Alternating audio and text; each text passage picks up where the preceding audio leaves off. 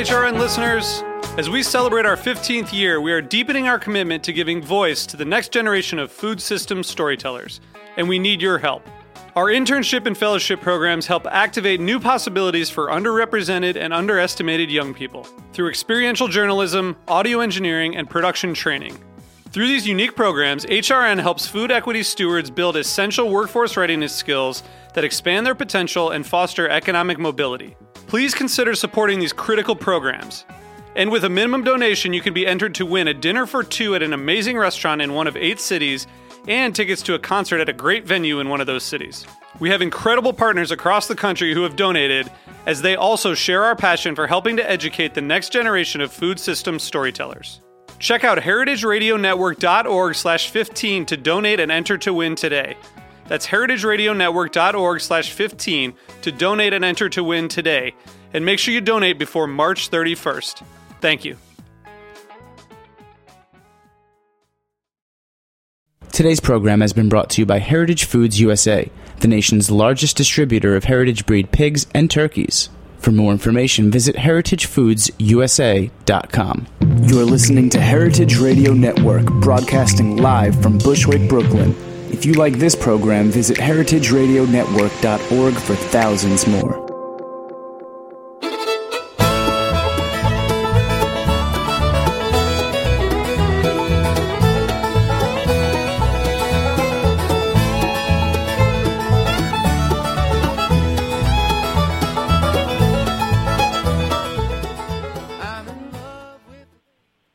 Hi, Greenhorns. This is Severin. This is Greenhorns Radio. I am coming to you today live from Maine, from the Kennebec Valley.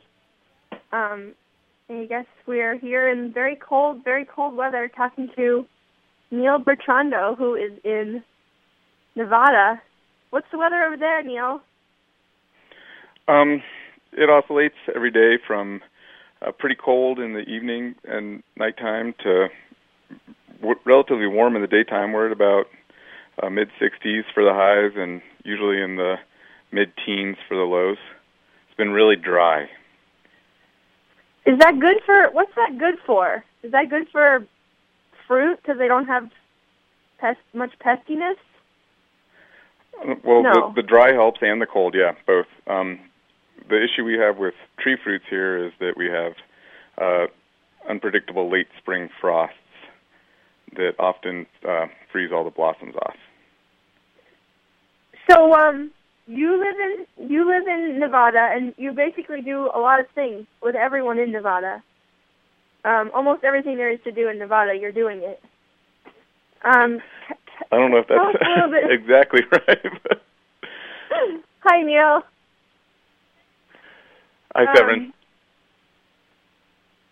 What um, what is what is the what is the unique opportunity that's presented by the ecosystem in which you live, and what are some of the primary ways that you have been engaging with that uh, opportunity in your work?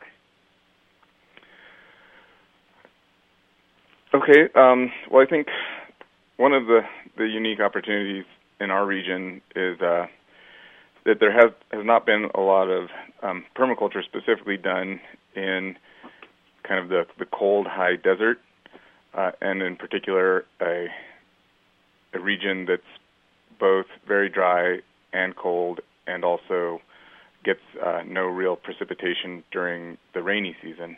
I mean, the sorry, gets no real precipitation during the growing season, although we get very little during the rainy season also.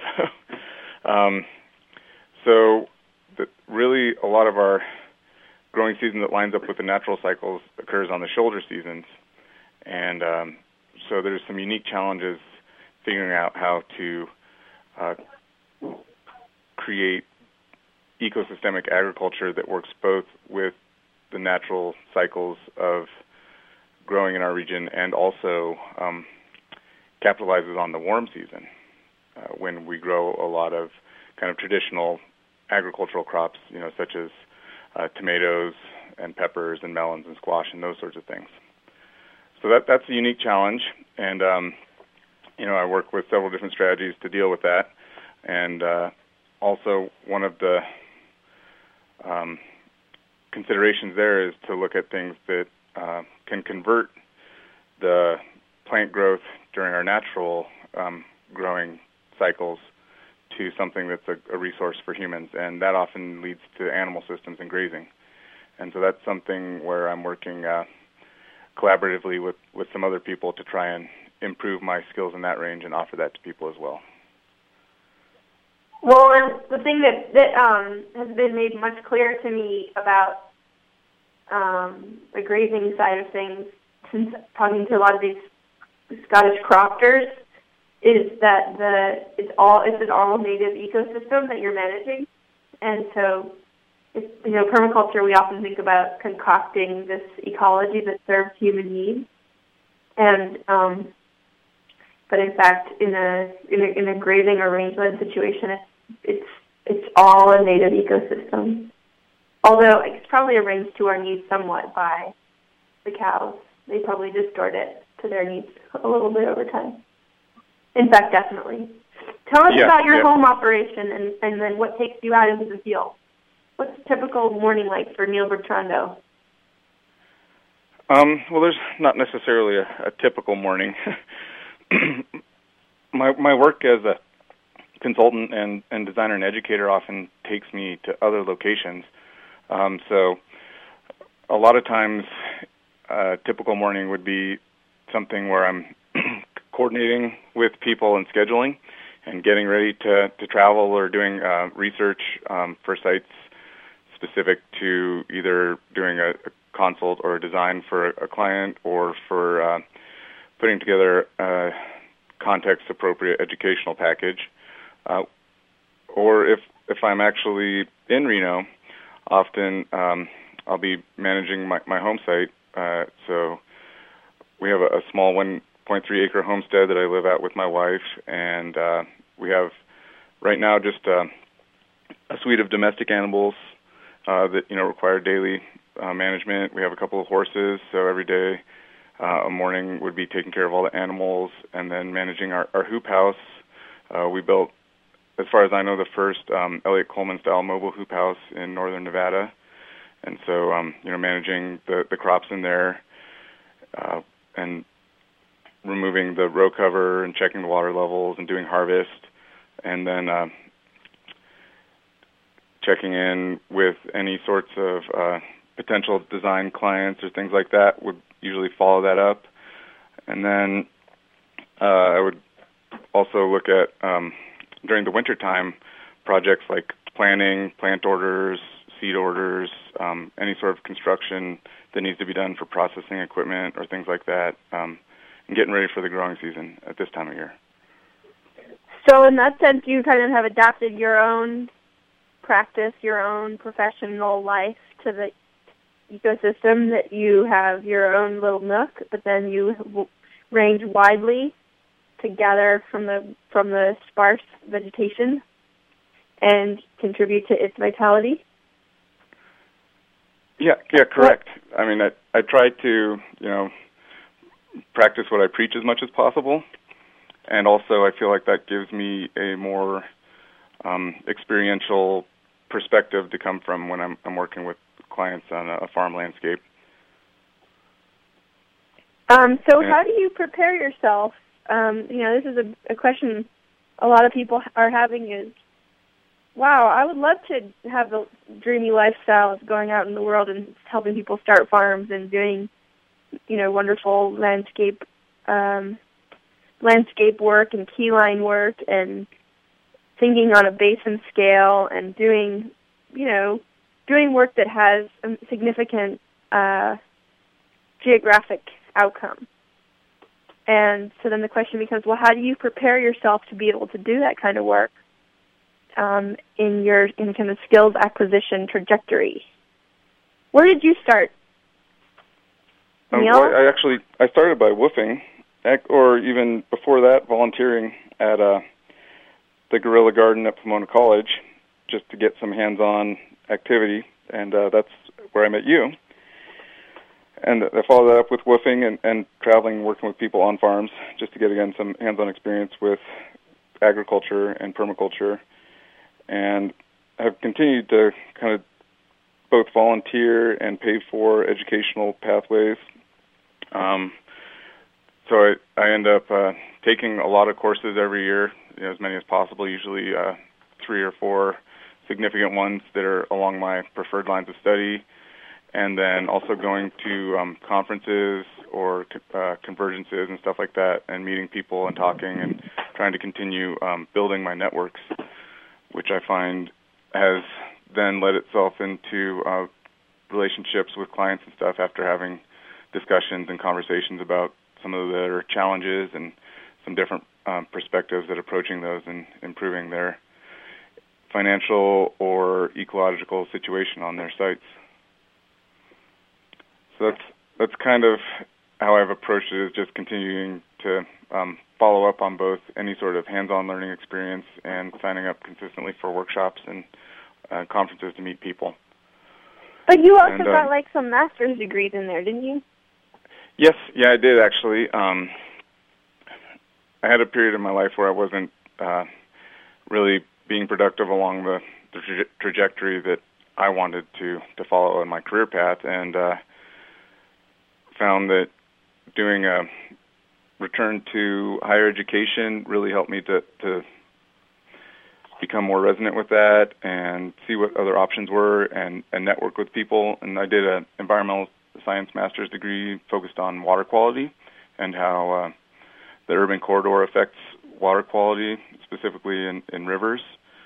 And uh, that ended up leading me to doing um, field surveys for invasive weeds and, and things like that along the river corridor, working with the Conservation Corps and uh, a local institute called Great Basin Institute, um, who I uh, took some environmental survey classes with in college and in graduate school, and then uh, they hired me on to continue doing surveys and and then even some restoration work. It's all it's um it's all very fluid when you look at it in hindsight, but getting like stepping from one stone to the next, it seems uh, often requires a pretty strong kind of personal practice. You were saying more resonant with your past. I feel like that's res- probably resonate with a lot of folks who are trying to figure out what their next little step is going to be. Yeah, and I mean, for me, what really helped was to try and clearly define where I wanted to go, and then uh, you know from there I could look at different opportunities and assess if if they were something that would take me in that direction. And a lot of times it's just being ready to you know say yes to an opportunity that comes along, and then the other side is to you know try and create a niche or an opportunity um, that will help you get where you're going. So Yeah. an example Well- of, of, of that second side would be um, like the the hoop house that that we built at our house. Uh, we actually partnered with a local nonprofit to to fund that, and uh, a couple of people that had uh, taken a permaculture design course with me had mentioned that they were really interested in starting a butterfly house, and they're they're master's students and uh, graduate students in ecology, and they study native butterflies, and that was one of the things that they wanted to do. And uh, so I thought it would be a great opportunity to look at um, how we can combine honoring native ecosystems with uh, local agriculture. And so I went and talked to them. They'd mentioned that they'd wanted to do it, and I wanted to build a, a hoop house at my site. And so we agreed that we would um, do kind of a, a joint uh, crowdfunding and uh, raise the money to build the hoop house, which doubles as a butterfly house. So in the summer, it's uh, ecotourism and eco literacy opportunity, as well as uh, agricultural production, and in the winter, it focuses on just uh, food production. Wow. Yeah, this um that's one of the things that's so so good at the Sierra Club conference is this understanding that there's way more Sierra Club members than there are ranchers. So if we want to get a lot of stuff done, it can help to to be on the same team. Definitely, and I'm really excited for the opportunity to you know bring children out to an experiential environment that's really colorful and live and honors the native ecosystems, but then also um, puts them you know, face to face with food production and a, a, way to do it that's not um, monoculture and that's um, honoring the the local organisms as well as uh, you know the immigrant plants and, and animals that help us, uh, you know, with our, our daily nutrition. And understanding those as, as flowing into each other as opposed to being, I don't know, I'm, I'm here in Maine, traveling around in, in, in central Maine, and just seeing the really profound, settled quality of small farm landscape where the forests are being managed and the land is being managed, but it's a very low impact, low input and low impact um, production. And some people would say, "Oh, well, this is not a highly productive, export-oriented, efficient, you know, market-oriented, economic driver agricultural system," um, which is all true. But in fact, um, the settlement pattern is really authentic to the land and um, really compatible with what nature wants to do here anyway. Anyway, I'm getting all right. poetic on you. I'm sorry. well, I think that that's that's part of what um, really we're looking for in the future is to you know re almost re-romanticize our relationships with the land so that it becomes very rich, and also to um, examine some of these low input, low output types of systems and see if they match our resource production needs and hopefully at the same time improve our um, visions of our quality of life and our ability to, you know, really engage more thoroughly in our relationships with each other and with the landscape, um, rather than focusing just on on production and the financial capital aspects of things. You know, we can honor the the social and natural capital that um, goes along with some of these um, low input, low output systems, or medium input, medium output systems rather than something like modern agribusiness, which focuses on high input, high output, um, you know, quantity rather than quality type of scenario. What? Yeah, we, we could have a world where you say, um, "I don't care how much you have in your pocket. All I love about you is your love handles." um, well, anyway, I think that this is a this is a big pro- project and program of the agrarian way. Is, is as you're meant, as you're saying, find the richness, find the richness in the in the life way. Um, but in terms of finding the richness in the life way in this in this economy that we live in now, and in you know in this weird world that you're or you're a part of in kind of managing and contracting and and um, implementing programs and educational workshops and really like inventing a whole kind of um, shadow economy of of education and action in alternative agriculture. Um, again, I want to focus on some tips for for new newbies. How you how you deal with kind of client relations and um, transact the transactions that happen within the community and making your living in a, in a kind of a very small in a small community context. And in that state you know as i say you're kind of connected to almost everything. Um how maybe your integrity plays into that how flexibility or reciprocity plays into that. I don't really know what you're going to say but i think it's going to be good well i mean reno is not a a really small community it, it's the, the agricultural community around this area is, is relatively small um, because Nevada is such a dry state. We don't have a lot of agricultural production, and, and small farmers in general um, tend tend to group together and know each other at, at where we are. Um, and so, you know, a lot of it ends up being um, showing up to events and being, you know, conversant and positive and also being being realistic about the potential of you know, farming here. Um, I, th- I feel like in general permaculture um, pushes and attracts pushes people towards the kind of idealism side and attracts people like that. Um, at least as, as a first kind of wave, and as you get deeper into it and practice it more, it's tempered by reality. um, and so that's been, you know, something that I think many people probably experience with with a permaculture pathway is, you know, working towards meeting farmers and and having a lot of people say, "Oh, I've heard of that, but you know, that's that just doesn't work." Um, and so one of the things that that I try to do is just um, listen as much as possible to what other people have to say and their experiences, especially um, still being in my youth to a degree, um, as far as you know the farmer spectrum goes, at least, and that's been really re- rewarding. Also, um, only going where I'm asked, you know, rather than trying to um, to push something on onto people.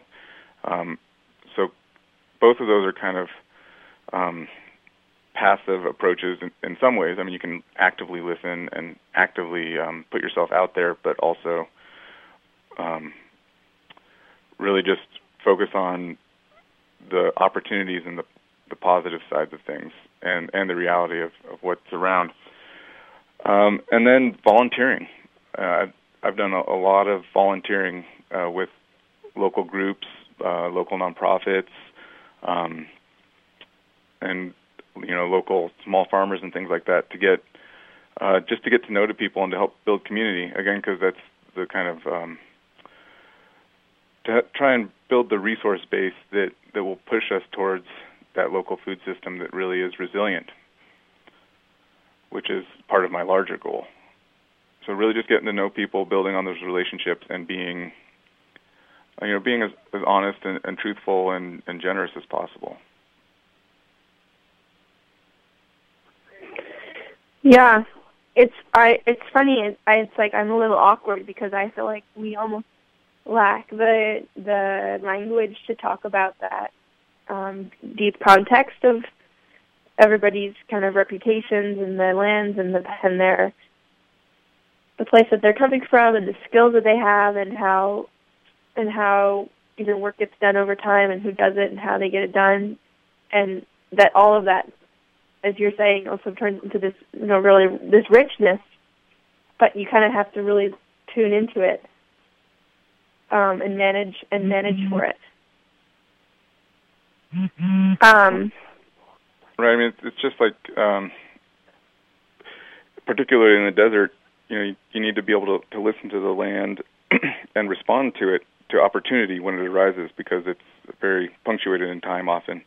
And I feel like that same skill set can be applied to uh, working with a, a, local community and developing a local food system. Is that you know being aware of what's going on and and, and listening, kind of keeping your finger on the pulse to be able to uh, kind of optimize opportunities as they arise is an important thing to, to be aware of. So we have a, we have two minutes left, and I want to make sure that if that if there's something burning on the tip of your scheduling event announcement, um, super exciting thing in your world that you want to announce, I have some exciting announcements announcements for the end.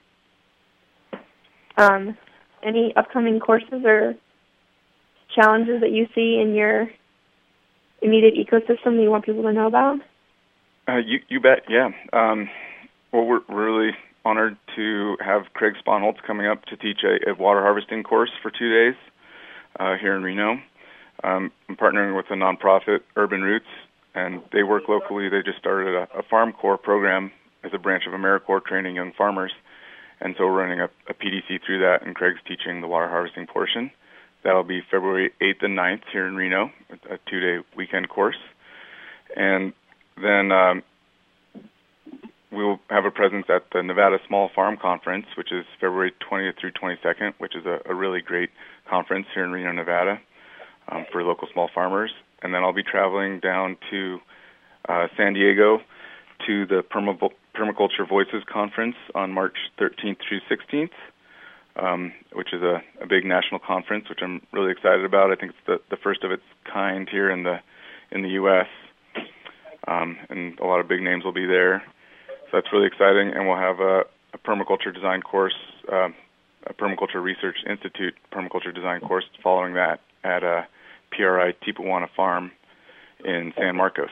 which is just north of San Diego, and uh, that, as far as I know, is the the first um, permaculture research institute site in the United States. So that's exciting too. That's coming up. Yeah, and also in the ecosystem that it is with all those amazing tropical fruits, subtropical fruits. Yeah, yeah, it's, it, it's a fantastic edge where the you can grow everything from kind of the temperate fruit range all the way down through you know mangoes and bananas when you find the right microclimates and stuff. So it's a it's a really rich food producing region with potential if you can get the water.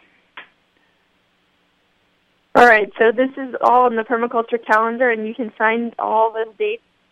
Craig Sponholtz is an um, amazing master of of water slowing.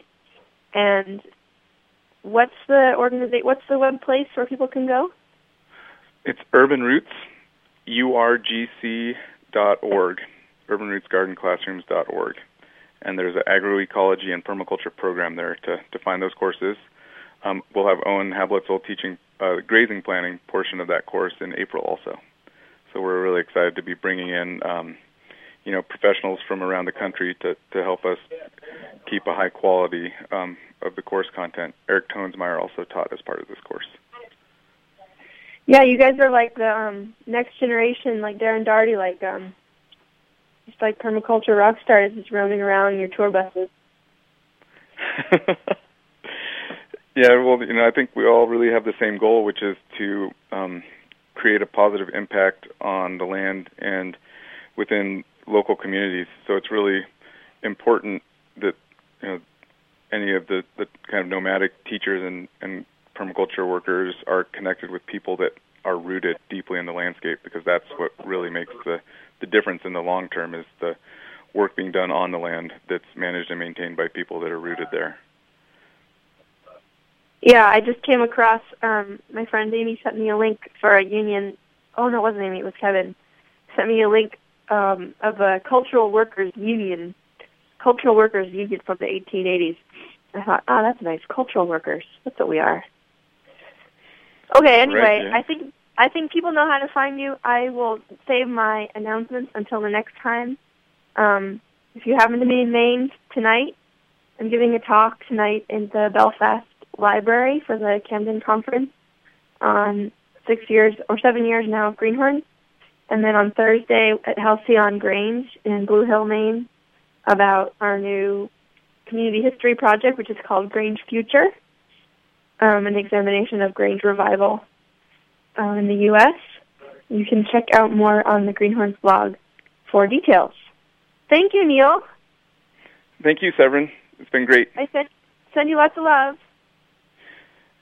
And and vice versa across the, the versa North American continent. Bye bye. Bye.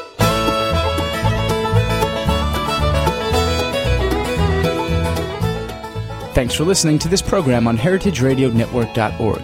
You can find all of our archived programs on our website or as podcasts in the iTunes Store by searching Heritage Radio Network. You can like us on Facebook and follow us on Twitter at heritage underscore radio. You can email us questions at any time at info at heritageradionetwork.org. Heritage Radio Network is a nonprofit organization. To donate and become a member, visit our website today. Thanks for listening.